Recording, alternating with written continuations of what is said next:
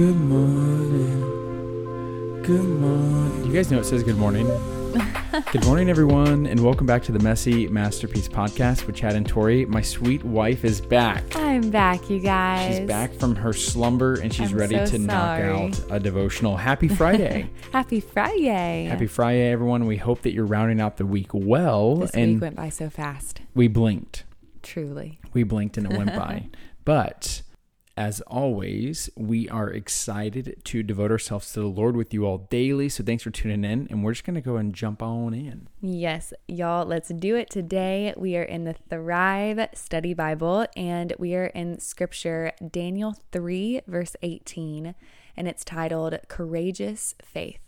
It says, But even if he doesn't, I'm going to say that again. But even if he doesn't, we want to make it clear to you, Your Majesty, that we will never serve your gods or worship the gold statue you have set up. The love letter from God says, Beloved child, I hold history in my hands. You never have to fear death or powerful people because I am the ruler over all. If you lose your life for my sake, you will gain eternal rewards. You do not belong to the world. The truth is, the things that I ask you to reject are the things that could harm your relationship with me and ultimately destroy your life. Every time you choose me, you further establish that I hold first place in your life. Don't be afraid to be courageous for my glory. I will give you all you need, and I will go before you to prepare the hearts of the people who will be touched by your witness for me. Love your Heavenly Father. The reflection says, This is a wow story about how Shadrach, Meshach, and Abednego were willing to give up their lives in a blazing furnace so the leaders of this world would see the living God. God showed his glory to Nebuchadnezzar and demonstrated his power by rescuing the three men. God proved without a doubt that he was and is the true and only living God. The treasure of truth says, Fear of death should not dictate our decisions. Fear of God should direct our paths.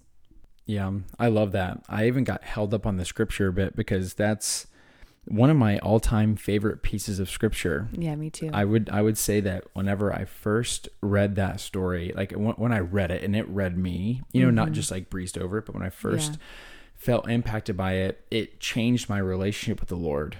Like it, I think it fulf- it um it rounded out my relationship with the Lord because prior to that I hadn't really known much about Jesus or anyone else in the Bible and yeah.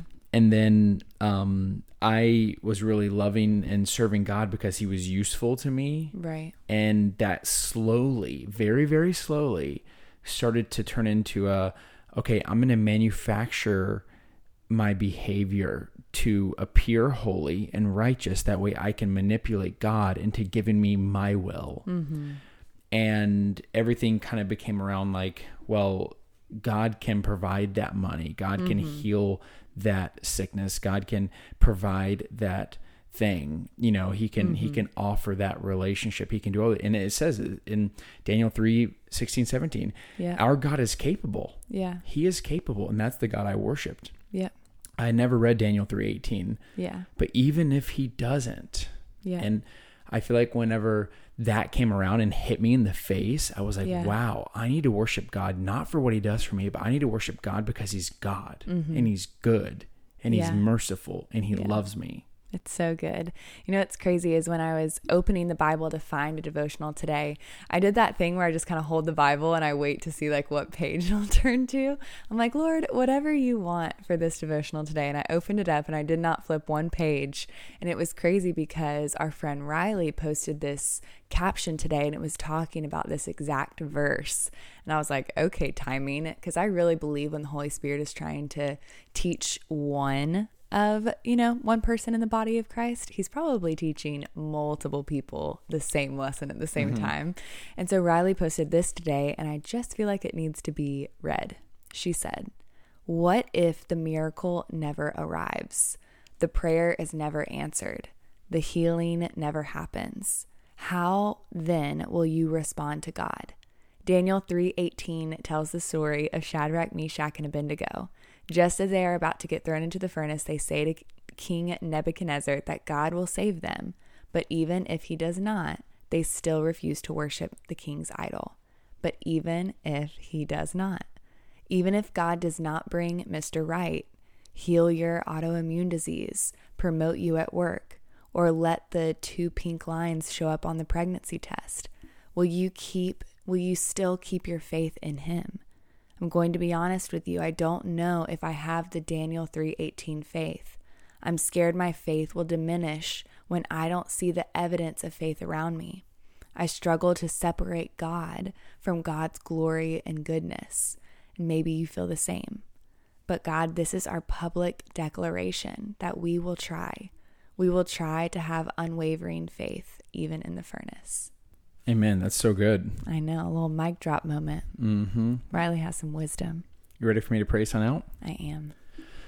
Lord, thank you for this humbling reminder of your goodness, um, but not just like the goodness that's um, tangible in our lives, God, but just the goodness that's glorified in you, God, and how righteous you are, and how set apart you are, and how how just incredible, God. There's not words that are good enough to describe you, Lord. So will you just please help us all um, just assume a posture of just worship of you, God, and to not worship our own lives and our own wills and our own plans and our own desires and our own wants and all the stuff we think is going to make us complete, God. But only that can be done by you, Lord. So help us just to surrender everything right now. Help us to open our hearts to you and close our desires and wants to the world, God, and help us just worship you for you are a good God and we love you for that, Lord. Right now, Tori and I are going to open up the floor for our listeners to continue in prayer, and we're going to be praying with them. So cover me in the blood and heal my open wounds. I'm desperate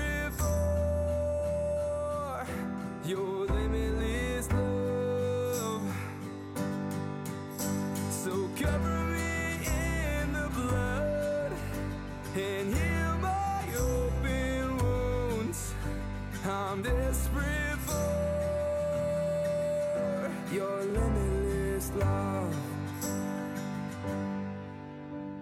Love so abounding, love so pure, love so abounding, we will endure.